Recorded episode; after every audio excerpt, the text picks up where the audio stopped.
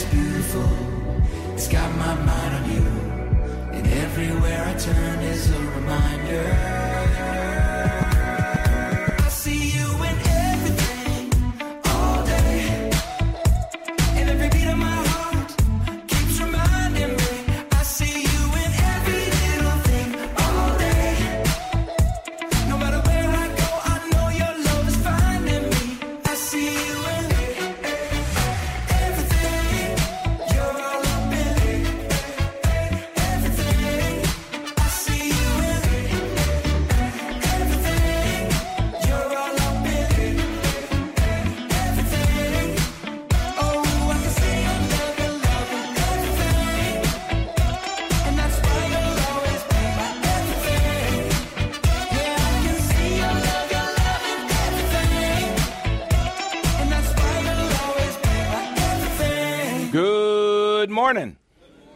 Welcome to Barah Ministries, an intimate local Christian church with worldwide impact. My name is Rory Clark, and I am the pastor of Barah Ministries. Welcome to this Bible lesson. Who is Jesus Christ? At Barah Ministries, we know this truth that Jesus Christ is God. When he was told by the other apostles that Jesus was raised from the dead, the doubting apostle, Thomas, refused to believe it. Thomas told the other apostles that he would not believe it unless he saw Jesus for himself. So, Jesus, with his personal concern for all of us, and especially Thomas at that time, appeared to Thomas and said to him in John chapter 20, verse 27 Thomas, do not be unbelieving, but keep on believing. See, uh, the world says, I'll believe it when I see it. Christians say, I'll see it when I believe it. We walk by faith and not by sight. So, what did Thomas say when he saw the resurrected Christ? John chapter 20, verse 28, he identified exactly who the, the risen Christ is. Thomas answered and said to Jesus, My Lord and my God. Clearly, the doubting one knew the one to whom he was speaking, the sovereign God of the universe, the Lord and Savior Jesus Christ. Now, why does Barah Ministries exist? At Barah Ministries, we make a difference by introducing people to the Lord, teaching the Word of God verse by verse from God's perspective and not from man's perspective. Barah Ministries exists for the benefit of Christians, those of us who want a deep, intimate, and personal relationship with the Lord through the study of His Word. And the only way you get a deep, intimate, and personal relationship with the Lord is by knowing His thoughts, and the Bible is His exact thoughts. So, why study the Word of God? Proverbs chapter 30, verse 5 says this Every word of God communicated through the Bible proves itself to be true. The Lord is a shield to those who take refuge in him. So, nana nana boo boo to all those people who say that the Bible is just a bunch of stories or it's a bunch of stuff written by human beings. And it's so funny to me. That thing that Raquel said to me uh, last week just keeps resonating in my mind how people will be critical of the Bible being written by men, which it wasn't. It was God breathed into men who wrote it. Yet, all of their other learning comes from books written by human beings too. So why this book? Why does this book get sorted out and singled out as too old, out of date, with a lot of contradictions, none of which is true? You know why, because God has an enemy.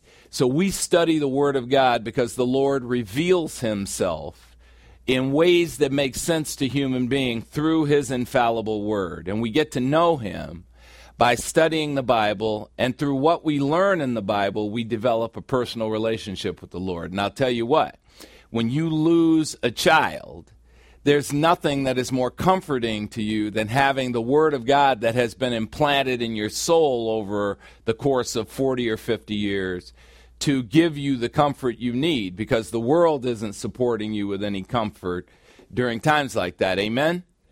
So Kara's going to have to count on her personal relationship with the Lord and through the things that she's learned in the Word as she deals with this tragedy in her life. The truth of the Word of God shields us in Satan's kingdom. However, a warning we implore you to always compare what you learn, both at Barah Ministries and in the world, to what the Bible has to say. And that is not just an invitation, that's a responsibility for believers in Christ. Now, God has an enemy, Satan, whom God made the ruler of this world. We live in Satan's kingdom. 1 John chapter 5 verse 19 says this. We believers in Christ know that we are possessions of God the Father, and we also know that the whole world lies in the power of Satan, the evil one. The whole world lies in the power of his deceptions. And if you don't believe it, just go watch the news sometimes because you're being deceived all the time on the news. You're being convinced that you're going to be carjacked in a Bed Bath and Beyond parking lot by a black guy. Amen? And I guarantee you, I do not shop at Bed Bath and Beyond, so it's not going to be me. Amen? Now, if you're over at Walmart, you might be in trouble. Now, Satan encourages us to act independently of God's will. Look at the lie he told to Isha, later known as Eve, in the Garden of Eden after she had been instructed by God through Adam not to eat from a certain tree. Genesis chapter 3, verse 5 says this Satan said to, to Isha, God knows that in the day you eat from it, that tree in the middle of the garden, your eyes will be opened and you will be like God, knowing good and evil. There it is. There's that Christ like crap. Right there. That's who's, who inspired the Christ like crap. Satan, the enemy of God. So Satan sponsors thoughts like, be Christ like. I am the captain of my fate. I am the master of my soul. Invictus. No, you aren't. No, you aren't. God can turn your light off like that. You are not the captain of your soul. If it's to be, it's up to me. Well, if what's up, if if what's up to be, uh, if, if what's up to thee, it is to be. What you'll do is ruin your life. You make plans, and how often do they actually come true? But it's God is running the life of believers in Christ. He is ordaining our steps. We follow His direction. So these thoughts that we're independent some, somehow makes us ignore our dependence on God. Yet we are not independent. Don't believe Satan's lies. We need God. Amen? Amen? All right. Today's Bible lesson God has the power to transform us in life and in death. God has the power to transform us in life and in death. Well, we have a God who specializes in transformation. He is able to completely change us in form, in appearance, in structure, in character, and in nature. That character one is the one who hits, that hits me all the time because there are so many things that I just don't want to do and yet God has systematically changed my attitude about things. I don't want to get along with my kids, right?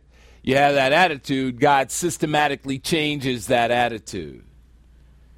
That's amazing, and that's called transformation. In Romans chapter 12, verse 2, Paul reminds us of this established and irrevocable fact. Do not be conformed to this world by your three enemies Satan, his cosmic system of thought, and the flesh that's resident in your body. Instead, keep on being transformed by God the Holy Spirit through the renewing of your mind by studying the Word of God, so that you may see clearly through the testing of experience what the will of God is. And God does not want us to learn theory, He does not want us to be book smart. He gives us tribulation so that we can be experience smart, that we can experience a death and we can see his deliverance to life. Amen? And that's what happens over and over in our lives. We have things that go wrong, but we know as Christians we already have the victory, and he makes things go well. And he is not he is he is a lot slower at doing that than we prefer. Amen. but he took 10 years to put the support system in place so that Kara could be supported in this critical minute. You understand that? He's very patient. And so you need to adopt his patience because he is amazingly patient. So that you may clear, see clearly through the testing of experience what the will of God is. And what is the will of God? The will of God is that which is good for you, that which is acceptable to him, and that which is perfect in result. Everything he does is perfect, and everything he does is for you and never against you. Amen? He is not a big foot waiting to come down on you. He is not disappointed with you. Never has been, never will be. You never did anything that sneaked up on an omniscient God who knows all the knowable. Amen? It sneaked up on you. You didn't realize how perverted you were, but He knew before He even made you who you were, and He loves you anyway. And He loves you unconditionally. He loves you like a mother loves. And it's amazing. So, our transformation began from the moment of salvation. 2 Corinthians chapter 5 verse 17 says this. Therefore, if anyone is in union with Christ, and all believers in Christ are, at the moment of your salvation, you are placed into union with Christ and you cannot get out. Amen? Anybody who tells you you can lose your salvation is lying to you. Once you believe in Christ through faith alone in Christ for salvation, you are placed into union with Christ. It's called the baptism of the Holy Spirit. You do not have to be dipped in water to be baptized. It's the baptism of the Holy Spirit. Oh, well, I'm sorry, Pastor, but the baptism, getting dunked in water, is the outward expression of an inward result. Whatever. Okay? you know, go to the go to the River Jordan. There's a great business. They dress you up in a white robe and put you in the water, and all it accomplishes is a bunch of water rushes up your nose into your brain. It hurts, and if you're black and you can't swim, you're in trouble. Amen. Amen. That's right. You know, you ain't ever seen no black people swimming anywhere. I, that's like, that's why I love the Amazing Race the Amazing Race, they always have a black couple on. I say, oh boy, I hope they ain't got no water events. If they do, I hope there's a boat. But anyway, if anyone, if anyone is in union with Christ, and all believers in Christ are, there is a new creation. The old man things passed away; they died. The old creation died. And what happened? Behold, the new creation has come into being. You are a completely different person than you were before you were saved. You were unregenerate, and now you're regenerate. You were in union with Adam, and now you're in union with Christ, and that's an amazing thing. But in the first century Corinthian church, and we're studying First Corinthians, the believers were being influenced by the Greek culture that they existed within influenced by a group of unbeliever Greek philosophers who posed intellectual questions to raise doubt in the mind of believers about the viability of the resurrection from the dead. Well, we've been talking about that. If there's no resurrection from the dead, then we are completely wasting our time right now. We need to be at home eating Cinnabons. Amen? But the thing is, when the world tries to inspire you it works. When they when the world inspires you with doubt, it works. Look what's happened over the last year and a half. You've been convinced that your body, which was successfully fighting flus for however old you are, I'm 66. My body was successfully fighting flus for 66 years and all of a sudden just forgot. It didn't forget. It didn't forget. When Zachary was born, within a month, he had been sneezed on, snotted on, coughed on by at least 100 people. He was a pass around pack. Cough on him. I want to get him get it, get him his immunity system. And then now all of a sudden that's no longer in play. False. But you know, there's some good stuff. You know, people wash their hands a lot now. I like. There's not. not it doesn't hurt anything, right? so anyway. In today's lesson, the Apostle Paul puts the human logical arguments of the Greek philosophers to shame by introducing the power of our Almighty God to transform. All right, so let's hear some music. As believers in Christ, we keep on being conformed by God the Holy Spirit to the image of God the Son. Why does God the Holy Spirit do this for us? Colossians chapter 1 verse 10 says this. So that you believers in Christ will walk in a manner worthy of the Lord. What does that mean, walk? That you'll have a lifestyle in a manner that is worthy of the Lord. And what is the lifestyle that is worthy of the Lord? The one that pleases Him in all respects, bearing fruit in every good work, the fruit of the Spirit, and increasing in the knowledge of God. That's the big one. Increasing in the knowledge of God. And anybody who is a Christian knows that all of those things that are being asked for are not things that we can do and not things that we do on a routine basis. But all of those things are the responsibility of God to bring into our experience. That we please Him, that we bear fruit, the fruit of the Spirit, and that we increase in the knowledge of God. Our lifestyle is worthy of the Lord when we genuinely take the time to get to know Him through the study of His Word. When we notice how He is transforming us, our character, when we say yes to His way of thinking, and when we realize that we are holy just as He is holy, because He made us holy at the moment of salvation by imputing to us His own righteousness. We are worthy of the Lord when we aren't weighed down by what unspoken describes as the human condition.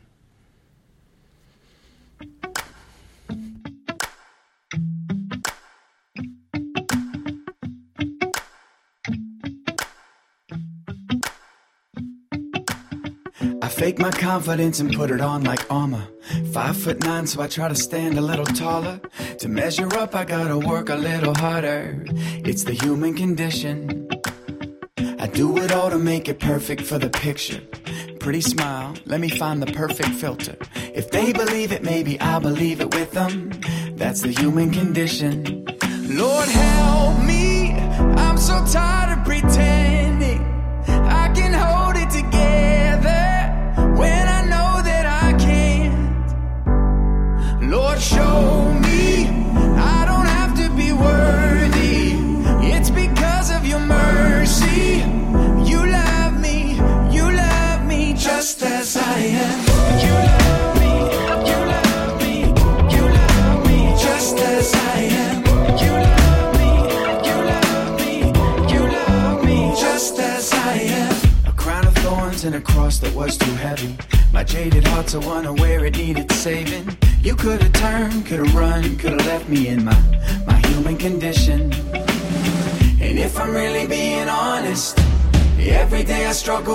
Promise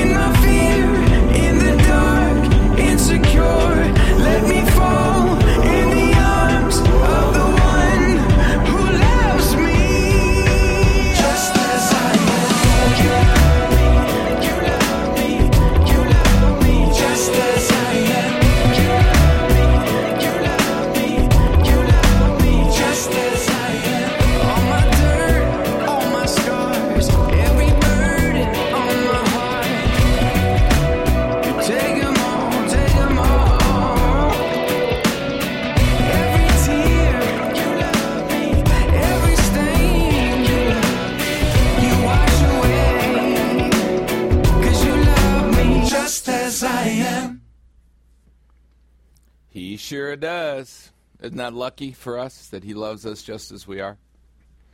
Let us pray. We're grateful, Heavenly Father, for the privilege of studying your absolute truth, the Word of God. Father, thank you for every perfect decision you make in this life, including the death of your godly ones. Thank you for putting in place the support we need and the solutions we need long before we have a problem. Thank you for your word that we study today. We know that you are storing in our souls the seeds which will grow into plants that provide spiritual comfort in due time. Today we pray for the Barah Ministries family because you have called home one of our own. Protect our hearts from the seeds of doubt Satan is willing to sow during this time of vulnerability. Help us to trust you, just as Job did, realizing your name is blessed regardless of our circumstances. And remind us that you restore everything in due time, just as you did for Job, providing much more grace than we could possibly imagine. We ask this through the power of God the Holy Spirit in Christ's name. Say it with me. Amen. Amen. Today's Bible lesson God has the power to transform us in life and in death. God has the power to transform us in life and in death. Just a quick hello to Larry and Pat Collins, who are over in the Hoosier State in Indiana visiting their son, uh, Kevin. I know they're sitting there admiring their handiwork because they are very uh, valuable members of Barah Ministries, and this broadcast is going out all over the world courtesy of them. Although I'm sure that the broadcast is going out a lot clearer today without Larry running the board over there, but. Uh, you know, because Deacon Denny is on the case today. but no, I'm kidding about that, of course. So hi to Pat, Larry, and Kevin. You guys, we love you and we miss you, and have tra- uh, safe travels back home. So we continue our study of 1 Corinthians chapter 15 at section 5. And as a reminder, the issue Paul is addressing in 1 Corinthians 15 is the concern the believers in the first century church at Corinth have. Is there really a resurrection from the dead? And we said that if there isn't, there's a domino effect. If there isn't, Christ isn't raised from the dead, and if Christ isn't raised from the dead, there's no such thing as Christianity, and there's no such thing as Christianity. The cross was completely meaningless, and there's a whole host of things, which means your faith is worthless. I've been lying to you. God the Father's been lying to you. You're toast. You're just going to die, and that's all. Amen? We don't want that. That's not true. And so, what Paul is doing is attacking that viewpoint. And so some were saying there is no resurrection from the dead in this first century church at Corinth. These are believers in Christ saying this. And here's what Paul asked them in 1 Corinthians 15 12. He said, Now, if Christ is preached, and he is, that he's been raised from the dead, how is it that some among you believers in Christ are saying there is no resurrection from the dead? What are you thinking? And so he had to do some investigation to find out what they were thinking. And what they were thinking is that the Greek philosophers around them, all those unbelievers, were telling them something different. Aristotle said, Oh, there's an unmoved mover. Okay, Aristotle, who is it? Well, I don't know his name. Yeah, it's Jesus Christ. It's the Lord Jesus Christ is the unmoved mover. Have fun in the lake of fire. So many of those guys were so smart my whole high school career, as I was on the path to be a Jesuit priest, was studying these guys, and they were so smart. Plato, Socrates, Aristotle, Pliny, Cicero, I, uh, Virgil, I can name them all. They were so smart. They were so smart that they were dumb. Amen? Because they missed the most important thing. And that's the smart guys are always the brokest guys in the room in the sales profession because they're so interested in their smart, smartness. I still haven't forgiven Ken Whisenhunt, who was the coach of the Arizona Cardinals when they went to the Super Bowl. He's the smart guy, right? We're on the one yard line with one minute to go in the first half. He's got Edgerrin James in the backfield, who is a Hall of Famer, and he's going to pass on the one yard line. What happens? The fattest guy on the Pitt- Pittsburgh Steelers intercepts the ball, runs it all the way 100 yards. He had to be taken to the hospital right afterward to be resuscitated for six weeks because he was out of oxygen. And now one of our 11 guys could tackle the guy in 100 yards. And Pete Carroll repeated the same stupid mistake with beast mode. Marshawn Lynch in the in his backfield, passing on the one yard line, and it gets intercepted. That's smart guys. And so this is these are the kind of guys that the first century church in Corinth folks were surrounded with. People who are these great thinkers who had zero common sense. And so in the first four sections of 1 Corinthians chapter 15, Paul is answering the question the first century believers at Corinth had. Is there is the resurrection from the dead real? And as I reflect on the tsunami of thought that is pouring forth now that the puzzle pieces of this chapter are forming a clear picture, it occurs to me that the first century Corinthian believers were being influenced by unbelievers. I don't believe you heard me, so I'm going to repeat that. They were being influenced by unbelievers. I asked a friend of mine recently, Is your roommate a believer in Christ? She said, Yes. I said, How do you know? Well, she's got a great lifestyle and she reads the Bible all the time and, you know, she's, you know, blah, blah, blah, and all this legalistic crap, right? Well, I didn't hear the key thing that I was listening for. What was I listening for? That she believes in Jesus Christ. That she's placed her confidence in Jesus Christ for her salvation. That's what I'm listening for. I'm not listening for all this outward crap. I'm not listening for that. Do you believe in Christ? The Christ, the biblical Christianity. That's it. But see, we've got all these religious people among us, and, and believe me, I was one of them, who are staunch. I'm I'm binge watching Amazing Race. If you didn't know that, I've been mentioning that about the last six weeks in a row. But there was a uh, yeah, Deacon Denny gives me the loser sign. Thank you, Deacon Denny. But there's a guy on there with his son, and you know they do these introductions at the beginning. He says, "I'm a staunch Southern Baptist, and my son is gay." And I started laughing hysterically because that's God's sense of humor, right?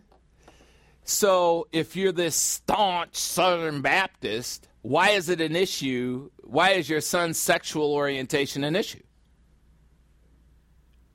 You, you've never heard of unconditional love? See? Well, I'm a staunch, but you haven't got any any faith in what God is saying in the Bible. It's really funny. So, a lot of times, we're being influenced by religious people who are legalistic, the worst people on the planet, legalistic people who think they can follow the rules. I would much rather hang around immoral people. Amen? Seeing as I am one. No. But anyway. In Matthew chapter 7 verse 21 the Lord reminds us, not everyone who says to me Lord Lord will enter the kingdom of heaven, but the one who does the will of my Father who is in heaven will enter the kingdom of heaven. And what is the will of his Father? Believe on the Lord Jesus Christ and you will be saved.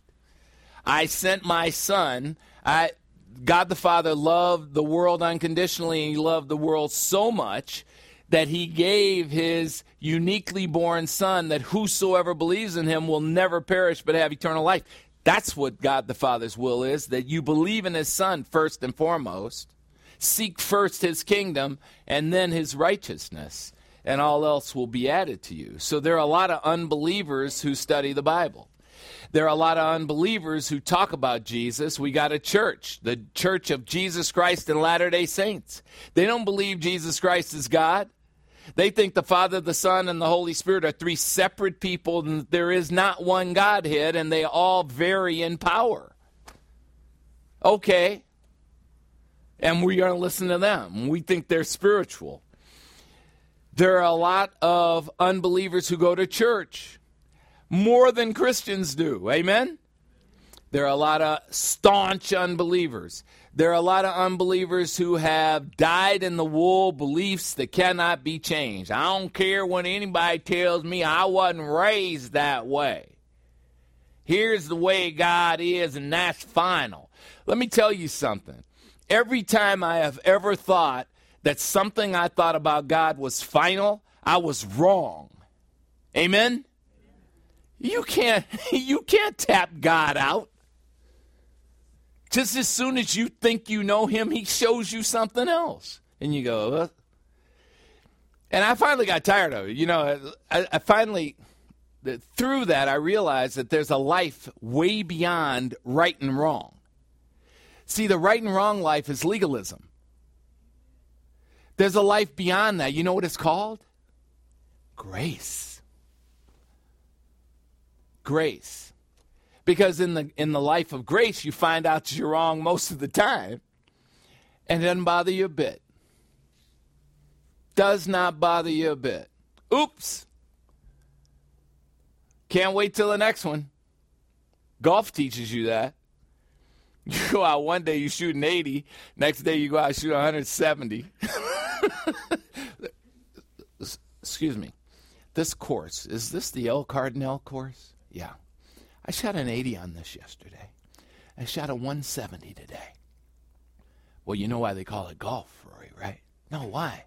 Because all the all other four letter words were taken.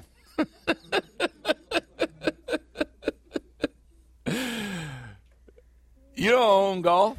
We don't own life. It's just that way. We don't own our knowledge of God because as soon as we think we know Him, He tells us the next piece.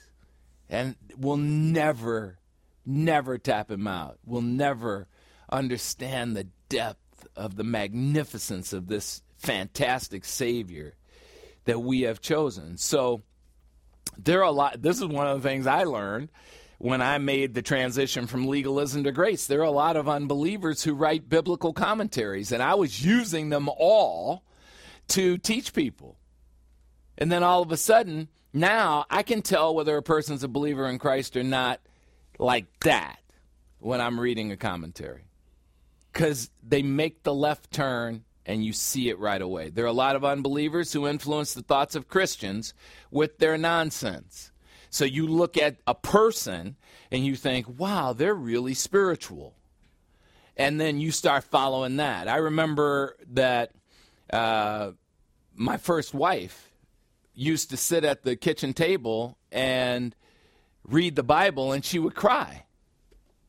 And I would be so bummed because I'm not emotional when I study the Bible. It, you know, it's it's a rare thing. Once in a while, I'll you know I'll hear a song or something, and stuff will come flooding. But for the most part, I just wasn't emotional about it. And I thought, God, she's really spiritual. I wish I had that. And then found out about three months later that she has bipolar illness. That was where the emotion was coming from. See? So we don't look at human beings to decide what's spiritual. You're spiritual if you're indwelled by God the Holy Spirit, and you're indwelled by God the Holy Spirit if you're a believer in Christ. That's what makes you spiritual. Not some goofy feeling that you have in your belly that burns. That's indigestion. Amen? That's stop eating spicy food. Amen? Amen? yeah, I'm, I'm going to ask the Mexicans to stop at eating spicy food. You guys are not going to stop eating spicy food.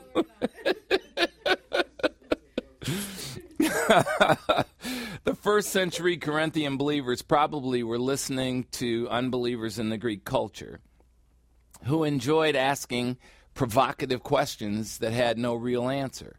1 Corinthians chapter 2:14 reminds believers in Christ to think about unbelievers who do this. A natural man, the psuchikos man in Greek, the unbeliever does not accept the things of the Holy Spirit of God. Why? They're foolishness to him. Why? He can't understand them. because they're spiritually examined. Those are the people who are boxed in, right? They can get to this level with their intellect, but there's a whole life beyond that the spiritual life. They can't get past it.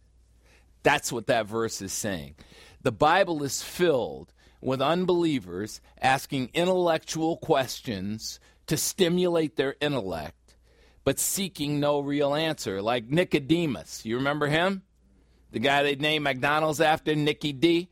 So it in an example of him asking intellectual questions was John chapter 3 verses 1 to 4. Here's what happened. Now there was a man of the Pharisees named Nicodemus, a ruler of the Jews, 20-year Bible student of Old Testament scripture, primarily the Torah, which is the first 5 books of the Bible. John chapter 3 verse 2. This man came to Jesus by night and said to him, "Rabbi, we know that you have come from God as a teacher." For no one can do these signs you do unless God is with him. Insult. He was not a rabbi and he was not a teacher. He was the sovereign God of the universe in human form, the Lord who took on human form as Jesus the Christ. He was looking at his Messiah that he had been studying about for 20 years. John chapter 3, verse 3. And Jesus answered and said to Nicodemus, Jesus got right to the point and punched him in the face he said, Truly, truly, I say to you, unless one is born again, he cannot see the kingdom of God. That punched Nicodemus in the solar plexus. When he heard that, he couldn't breathe. And so his only response was to laugh it off with his intellect. John chapter 3, verse 4. Oh, well, how can a man be born again when he's old? He can't enter a second time into his mother's womb, can he?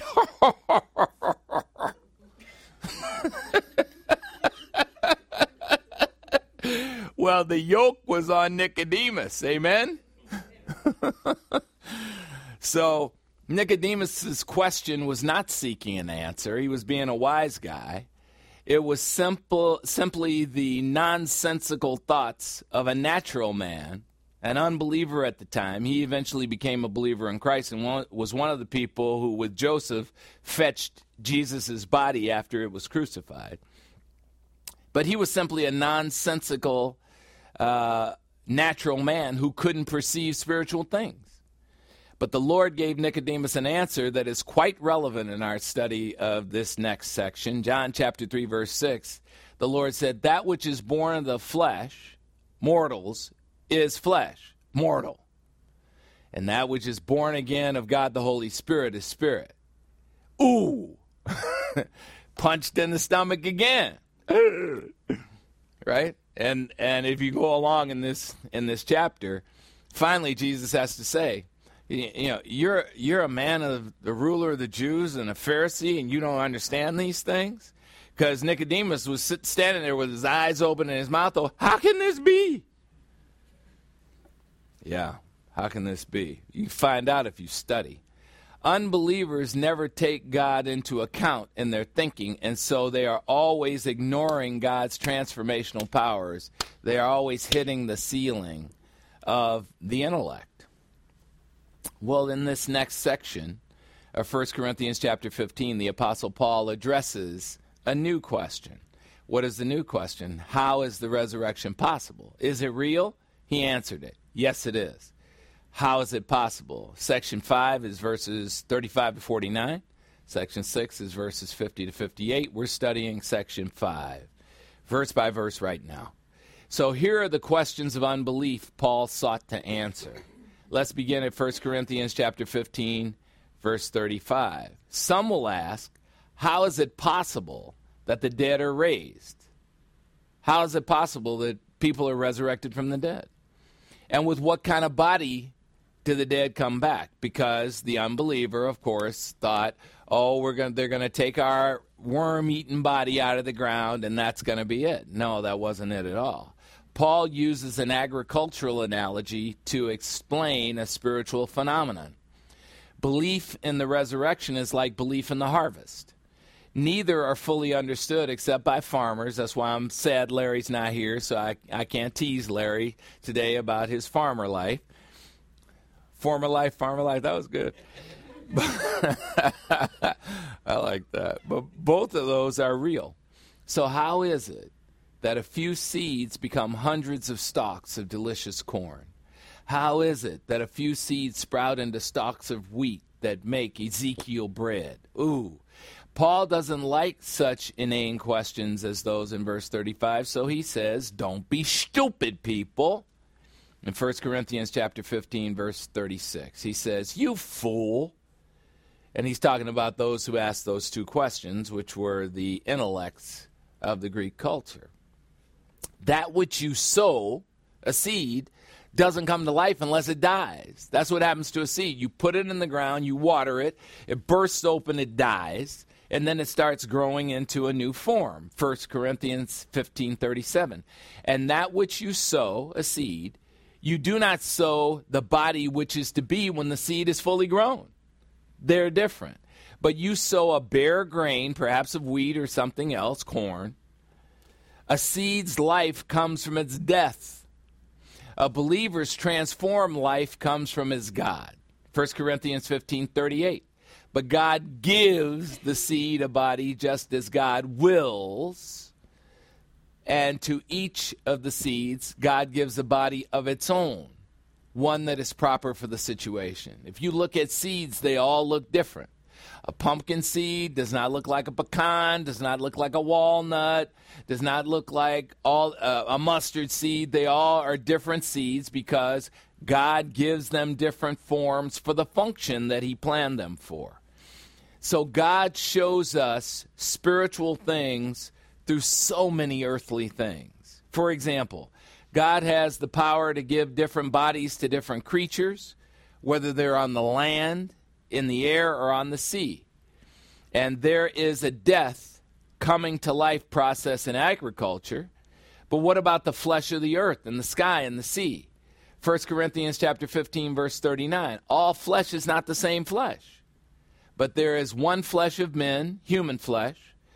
There's another flesh of beasts, animal flesh. There's another flesh of birds. There's another flesh of fish.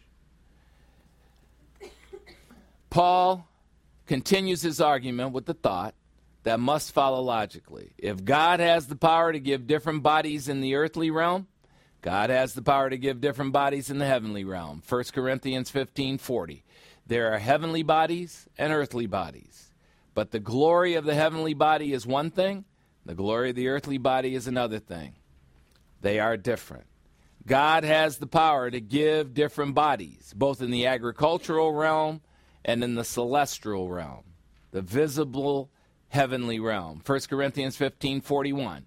There is one glory of the blazing sun. There's another glory, the soft glow of the moon. There's another glory, the twinkling of stars. And stars different from star differ from star in glory. Stars have individual qualities because God is intricate as well as intimate. Mars glows red at night. When you look at Mars, you see this thing and you see the, the twirling of the lights. When you look at the North Star, it's bright and white. And so stars have different qualities. That was one of the things I used to do to get out of the neighborhood when I was a kid. My mom used to take me down to the Adler Planetarium in Chicago, and I used to go around memorizing all the exhibits because I was going to be an astronomer. And then I found out there was no money in it. Amen? There's no money in pastoring either, but oh well. So, in light of all these intricacies from God, does a resurrection from the dead seem likely? Does it seem that the resurrection is possible? Does it seem that God has the power to give us resurrection bodies? Does it seem that a God who concerns himself with the small things would concern himself with this big thing, the resurrection? Unbelievers don't think so. Romans chapter 1, verses 21 to 23 say this Even though those practicing ungodliness and unrighteousness knew there is a God, this is unbelievers, those practicing ungodliness and unrighteousness did not, did not honor him as God or give him thanks for creating them. Instead, they became futile in their specu- speculations. That's the intellect. And their foolish heart was darkened. Romans 1:22, professing to be wise, those practicing ungodly godliness and unrighteousness became fools. Romans 1:23, and they exchanged the glory of the incorruptible God for an image, an idol, in the form of corruptible man, in the form of birds, in the form of four-footed animals, and in the form of crawling creatures. They worshiped and served idols instead of God. Unbelievers can only perceive what they see on land, in the air, and in the sea. And as a result, Romans chapter 1 verse 25 for those practicing ungodliness and unrighteousness, these are unbelievers, exchanged the truth of God for a lie and worshiped and served the creature, Satan and his idols, rather than the Creator who created the creature, he who is the blessed one forever. Amen. The limited earthly thinking of unbelievers gets in the way of godly heavenly thinking. Yes, there is a resurrection from the dead, and yes, believers will have a resurrection body, and the resurrection body will not be the same as your earthly body. Amen? Thank God. Don't you get tired of looking at that in the mirror?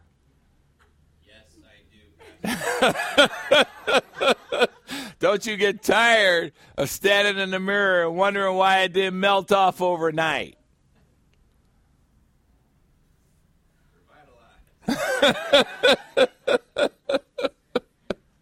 That's right, revitalize. So, when we return from the break, we'll take the offering and then we'll continue our study of section 5 of 1 Corinthians chapter 15. Take a 5-minute break.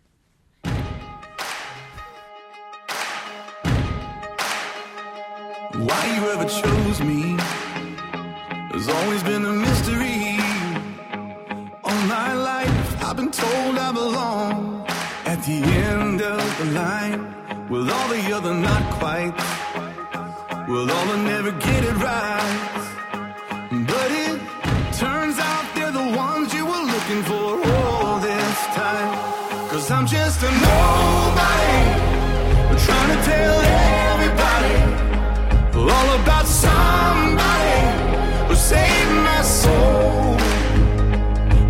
since you rescued me, you gave my heart a song to sing. I'm living for the world to see nobody but Jesus. I'm living for the world to see nobody but Jesus. When Moses had stage fright, and David brought a rock to a sword fight. You picked 12 outsiders nobody would have chosen and you changed the world. Well, the moral of the story is everybody's got a purpose. So when I hear that devil start talking to me saying, Who do you think you are? I say, I'm just a nobody. Trying to tell everybody all about somebody who saved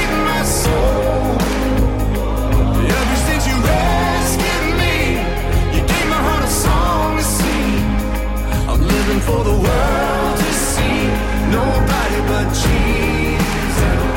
I'm living for the world to see nobody but Jesus. So let me go down, down, down history as another blood-bought,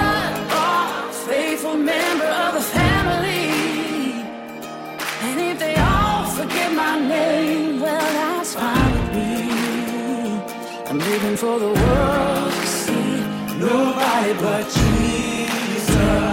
So let me go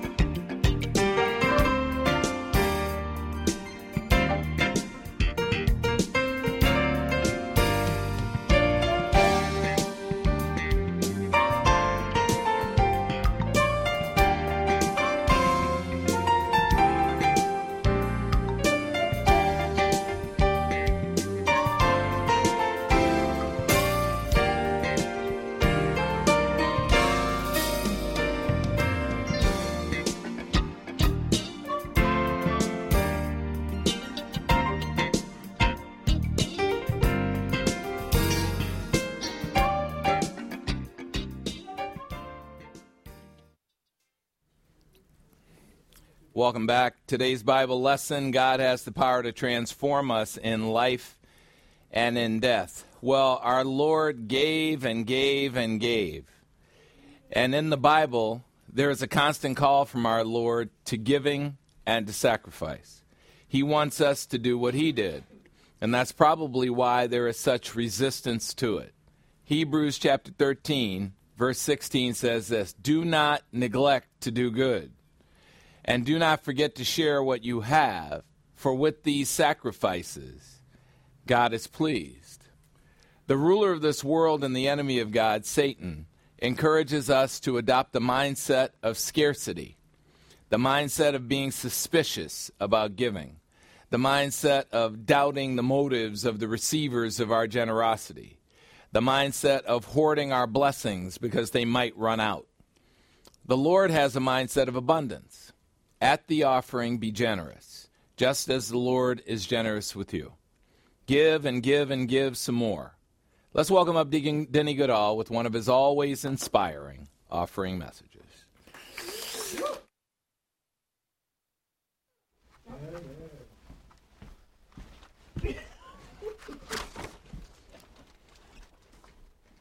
Good morning. Good morning.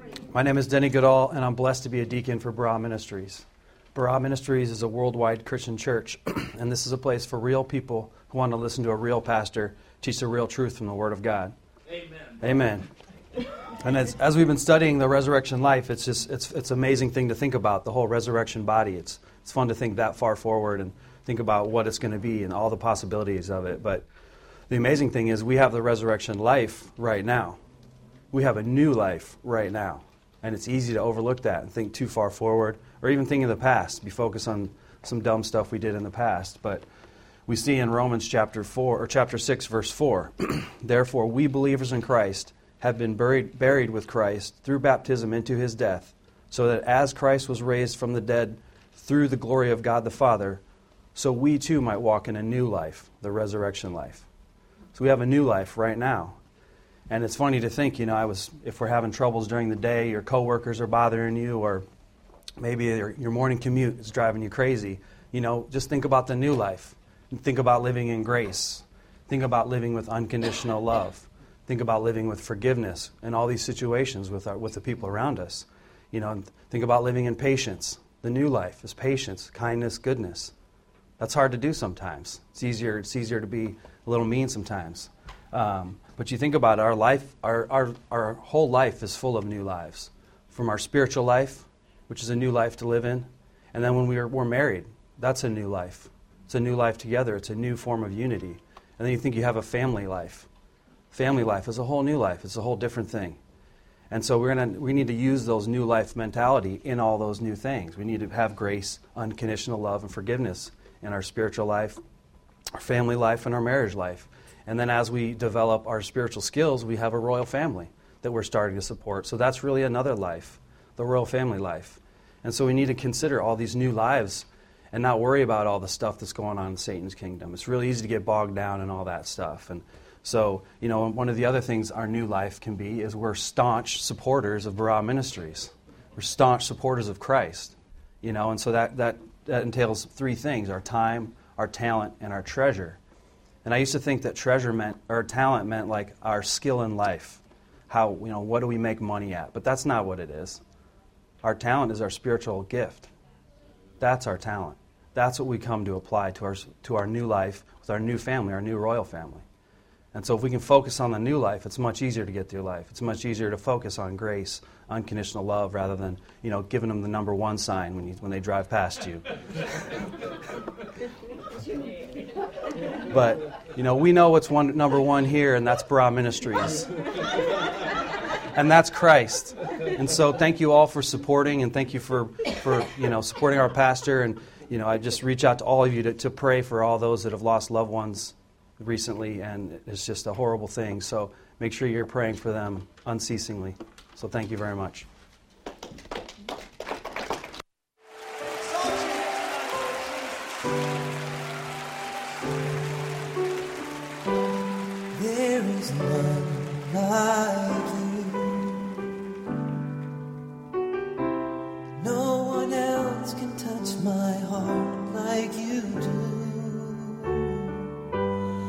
I could search for all eternity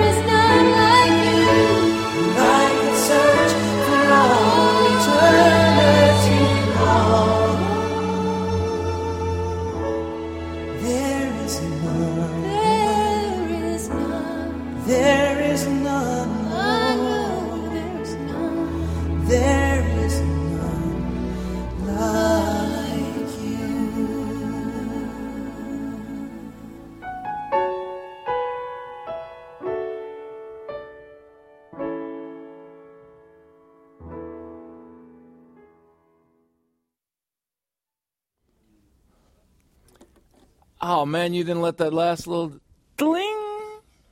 Come on. Today's Bible lesson God has the power to transform us in life and in death. God has the power to transform us in life and in death. Welcome back. The human body is like a seed, the resurrection body is like a plant. So this is these are heirloom seeds. But here's what heirlooms look like when they become a plant. Right? The seed looks a lot different from the plant. How about that? Well, there is a resurrection from the dead, and the resurrection body will be quite different from the human body. As we move forward in this section, we'll see the transformative power of God expressed in from to form. Because God takes everything from something to something, He takes the old man to the new creation. God is always doing a transformative thing. He says, Don't be conformed to this world, but keep on being transformed by the renewing of your mind through the study of the Word of God. So He's always from toing us. All growth occurs when you move from things to things. What are people doing when they're stuck? What are people doing when they are stale? They're staying in the same place. They're not moving from to. Why do they stay in the same place? Because they think they have it all together. 75% of people don't go to college. And so what those people are saying is that when they get out of out, out of high school in 12th grade, they have everything they need from a learning point of view to carry them to the age of 90. Completely false. And that's why you see people going bankrupt all the time because they don't study anything financial. They don't grow. They just stop growing. They think they have it all together. When you think you have arrived, you are ruined. Amen? You haven't arrived. And I know in my own life, when I'm not learning, it is the worst experience ever. When I'm not reading and hearing new thoughts and developing new thoughts and new ways of looking at life, it's horrible. I look so forward to studying the Word of God every day so that I can get new thoughts that move you from something to something because you have to get off your old point of view and get to a new one. One of the things on the Amazing Race, you always see these people who are not getting along on, on the race, and they always say, Well, I'm stubborn. I'm stubborn. No, you're an asshole. It's different. Right? Because that's stubbornness code for asshole. Well, why? Stuck. Stuck. Think they have the answer. Staying in one place. Move. We can't stay in one place. That chokes us as human beings. So, 1 Corinthians chapter 15 verse 42 says this. So also is the resurrection of the dead. He Paul is continuing his thoughts. It is sown a perishable body, the human body, which is like a seed, and it is raised by God an imperishable body, a resurrection body like a plant. See, this is something you wouldn't see in the English. But in the Greek, the second part of each of these things is passive voice. And that's why I added the by God part.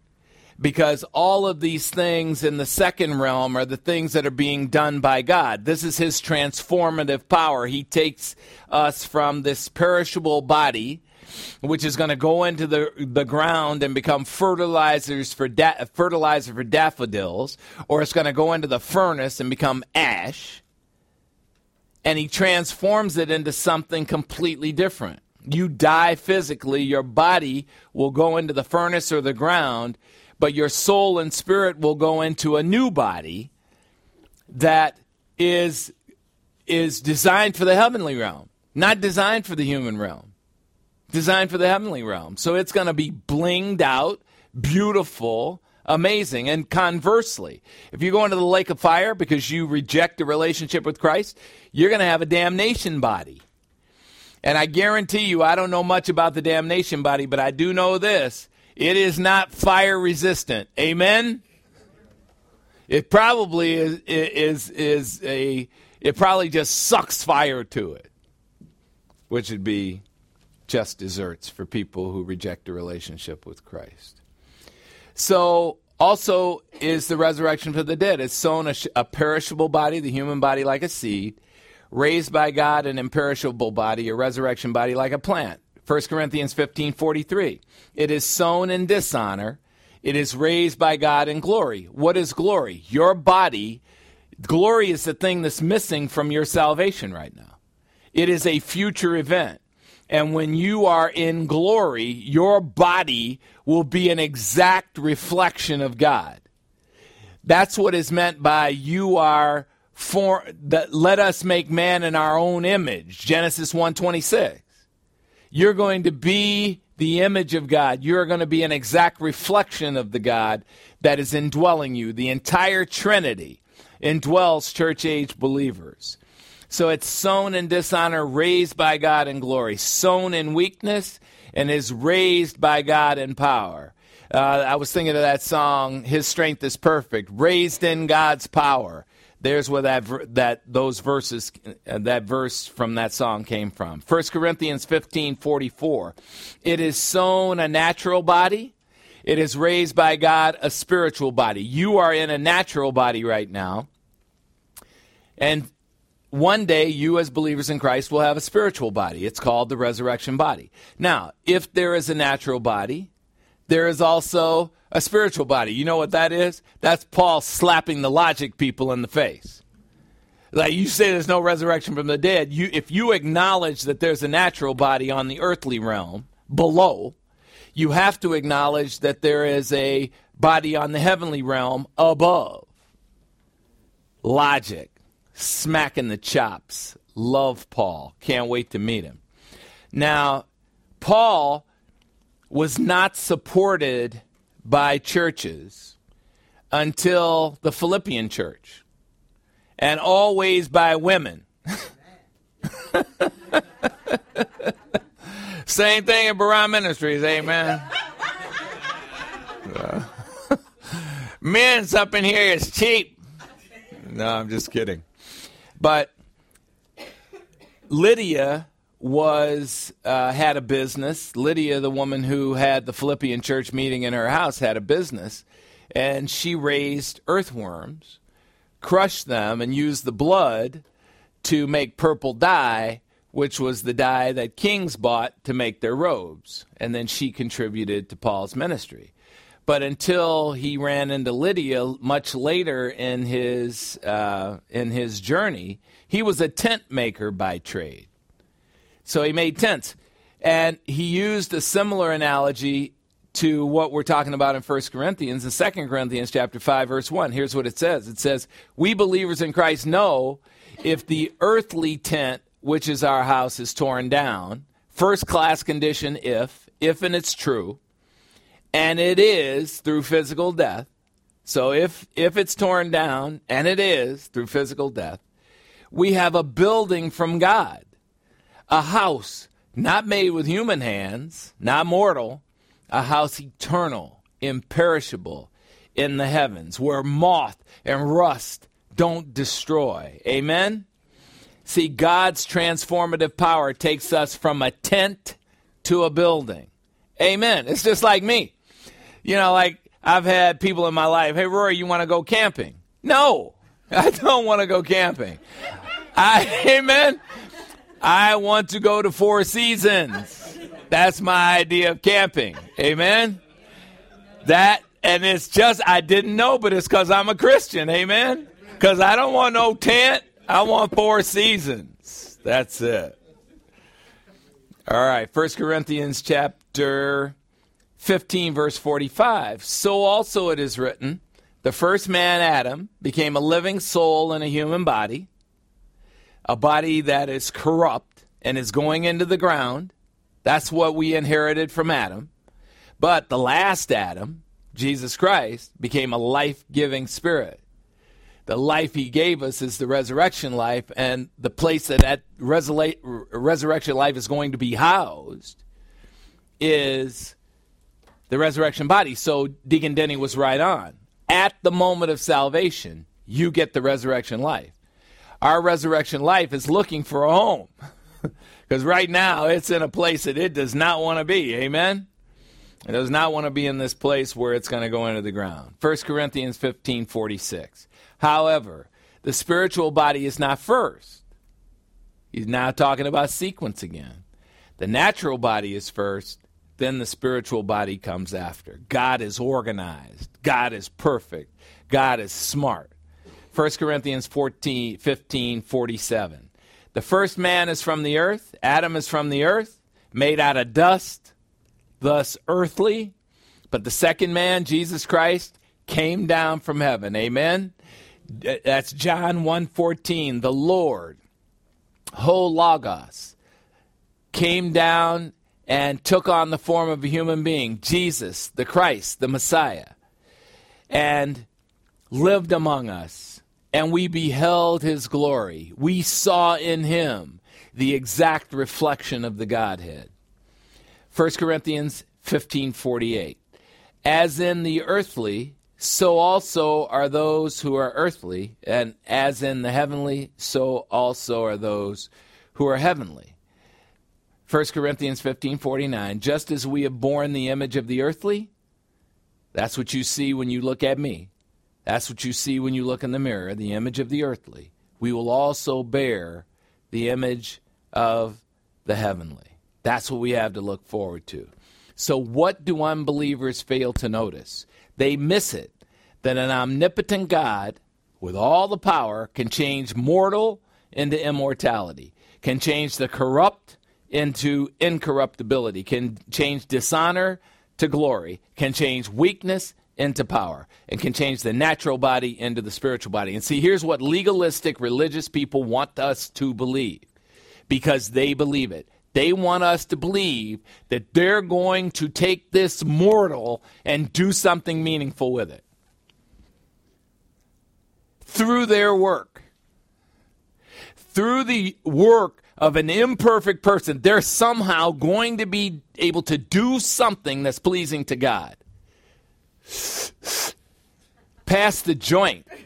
That is not going to happen. Amen? That is not going to happen. It has never happened. Never. So just delete that from your head. That is false. But what does happen? God does it. And that's what you want. You just want to you just want to go to God. See, this is what this is where I am in my life, you know. I I'm I'm self-sufficient. Oh. I'm wonderful. I'm successful by the human standard. You know, I drive a Lexus. when I should be driving a Honda, amen? Anybody can overpay for a car. But what, what do you what do you come to in your life? You come to the point where God says, "All right, I gave you a lot of blessings and you did well with them, man. Really really good. And now, let's see what you look like in helpless." You know what I look like in helpless? I look real good. Because I have zero problem turning my problems over to somebody who can handle them. Amen? Zero problem with that. That is the best experience of life. When you get it, that you can't do it. And you just go to God and you say, hey, man, I can't fix it. Can you fix it? And he says, Well, have you looked at 1 Peter 5 lately? I said, No, as a matter of fact, I haven't. You turn to 1 Peter 5 and it says, Humble yourself under the mighty hand of God that he might promote you at the proper time, slamming all your cares on his back because he cares for you. And what does he cares for you mean? It's a Greek idiom, and it means God considers your problems to be his responsibility. Amen? He considers your overweight to be his responsibility. Amen? He considers your nappy head to be his responsibility. Amen? like whatever problem you got, you got psoriasis, he considers that to be his responsibility. Yes, we have an amazing God. I just love it. And unbelievers fail to notice that. So we don't.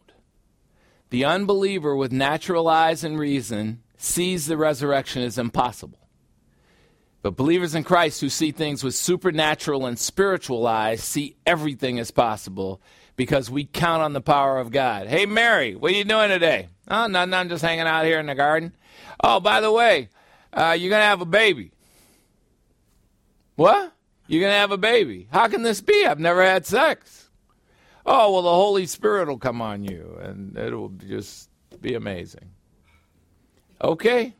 Be it done unto me according to your will. The virgin birth. After that, she had six kids, I hope you guys know. Virgin birth, not Virgin Mary. Virgin birth, and then six kids four boys, two girls, minimum. Okay? James was one of them, by the way. So, believers in Christ see things differently. Our resurrection bodies in the future will not be a reconstruction of our physical bodies. Amen? I'm so happy. I'll have hair again. it's alive. but but that's the way unbelievers see things. Oh, what's he going to do? Take us out of the ground and put our wormy body? No. How can a man be born again when he is old? Should he go back into his mother's womb? No. Well, what does he do exactly? Our resurrection bodies will be a complete transformation into a body that can exist in the heavenly realm. We will be transformed from an earthly body that will be buried and turned to dust to a resurrection body that will be, here it is, you listening? Recognizable to family and friends. Is that cool or not? You guys are my friends. You will be up there waiting for me when I come. I will be 120. You guys are going to die long before that. And you will be waiting there for me, like like the end of the Amazing Race. You know, there'd be two lines, and I'll be running to the finish line, and y'all will be clapping. Amen. Be thousands and thousands of people there clapping because I have a lot of relatives who are in heaven. So, recognizable to family and friends. It will eat. Yes, there got to be Michelin three star restaurants in heaven. It can walk through walls. It can disappear in one place and appear in another. Okay? You digging that? Well, where does it say that in the Bible? A lot of places. I ain't had no time to tell you about that today. Well, we have a lot to look forward to. Thanks be to the God who is powerful enough to transform us. Well, the closing moments of our study today is for anyone who is here who does not have a relationship with the Lord Jesus Christ. And we want you to know that God wants you. And what he wants from you is that you make the most important decision of your life. This uh, decision takes about two minutes. Hearing about it takes about six minutes. So it's an eight minute decision that can change your whole eternity. You are one of God's creatures. And if you choose, you can be a child of God. John chapter 1 verse 12 says this, as many as received the invitation from Jesus to be saved, to them he gave the right to become children of God the Father, even to those who believe in Jesus' name. Yet one of the things you need to know is that your divine parent does not operate the same way a human parent operates. As human parents, often we are emotional, arbitrary, and sentimental. We tell our children exactly what we want them to do, expecting that they will do it, and often they do the opposite. And when they ask us, and then when they do the opposite, they ask us for an exception. I know I didn't do exactly what you asked, but please, please, please, can I do it my way? And often our emotional, arbitrary, and sentimental self allows them to disobey. By doing this, we teach them to ignore our requests in critical matters. God is not a human parent. God tells us exactly what we must do to be saved, and those who don't, don't do it think that in the end, God will be like them emotional, arbitrary, and sentimental. They think that God will let them in heaven their own way. He won't. God has a different plan. In John 14, 6, Jesus says this I am the way to salvation, I am the truth through the Word of God, and I am the resurrection life, eternal life. And no one comes to God the Father in heaven but through believing in me. God's plan for, for your salvation is a critical matter, and the Lord is not emotional or arbitrary or sentimental about it. He is crystal clear. In Matthew chapter 7, verse 21, the Lord says, Not everyone who says to me, Lord, Lord, will enter into the kingdom of heaven, but he who does the will of my Father who is in heaven will enter into the kingdom. And what God the Father's will is in the matter of your salvation is first of all 1 Peter chapter 3 verse 9, which tells us what is not God's will. It is not God's will for any of you unbelievers to perish in the lake of fire, but for all of you to come to repentance, which is a change of mind about having a relationship with the Lord Jesus Christ. Isn't it funny how I have to cough and how the microphone starts messing up in the gospel message? Isn't that funny how that always happens? So, what is the will of God?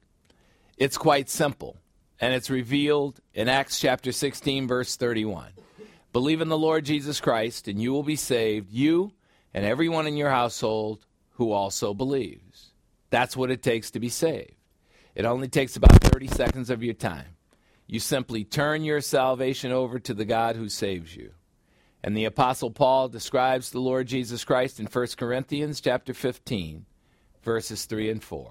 I Paul delivered to you as of primary importance the gospel message I also received from God that it was Jesus Christ who died for our sins according to the Old Testament scriptures and that he was buried and that he was raised from the dead on the third day according to the Old Testament scriptures. That's 1 Corinthians chapter 15 verses 3 and 4. If you ignore God's critical requests, there are consequences. John chapter 3, verse 36. He who believes in God the Son has the resurrection life right at that moment. But he who does not obey the command to believe in the Son will not see the resurrection life. Instead, the wrath of God, the lake of fire, abides on him. So if you want to get to heaven, it's probably just best to do what God suggests. Acts 16:31. Believe in the Lord Jesus Christ, and you will be saved, you and everyone in your household who also believes. When we believe, we simply take God's word for it in the matter of what it takes to be saved, and we benefit from it. Do it right now, just once, and you'll be saved for all time.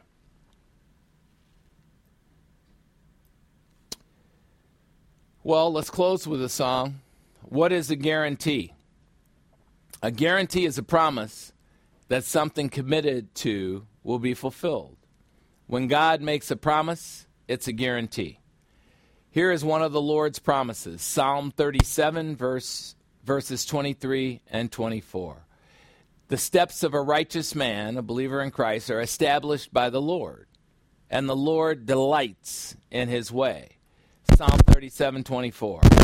And when a righteous man falls, he will not be hurled headlong, because the Lord is the one who holds his hand. When the sovereign God of the universe has your back, what is there to fear? Here's June Murphy to encourage us believers in Christ to fear not.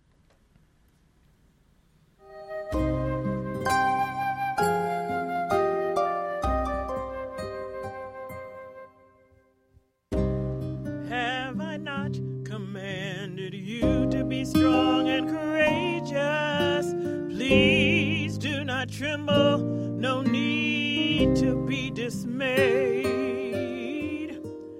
I'm God, I'm for you, so who can be against you? Stand firm in the truth, do not be afraid. Fear not. I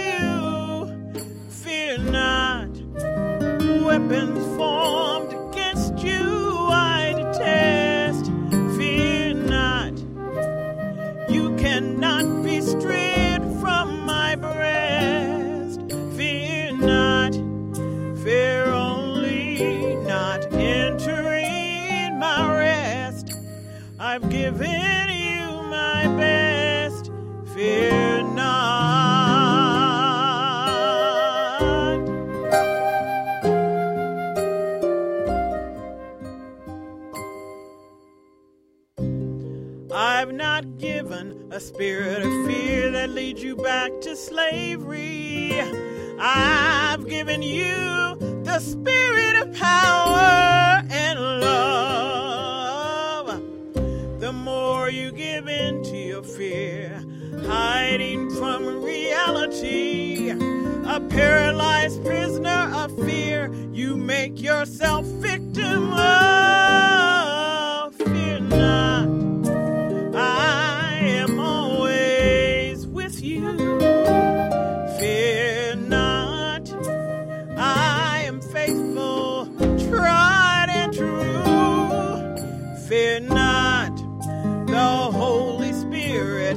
Spirit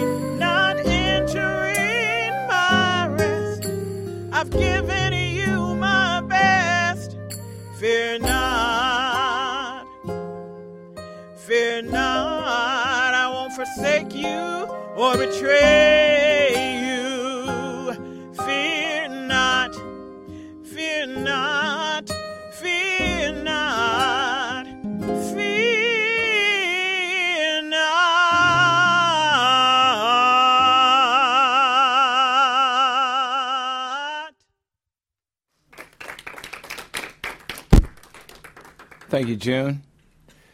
Let's close with words of worship for our Almighty God. Philippians 4 6 says, Stop worrying about anything. Instead, in everything, by prayer and petition, with an attitude of thanksgiving, let your requests be made known to God the Father. The opposite of worry is prayer. Philippians 4 7, the peace of God the Father, which surpasses all comprehension, will guard your hearts and your minds, flooding your souls with peace, you who are in union with Christ Jesus.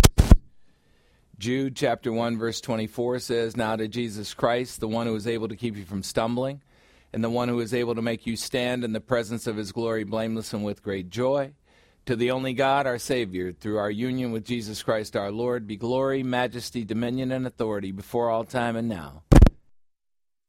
Let us pray. Almighty God and Father, we just thank you for the chance to uh, to be here today with you and to learn your word.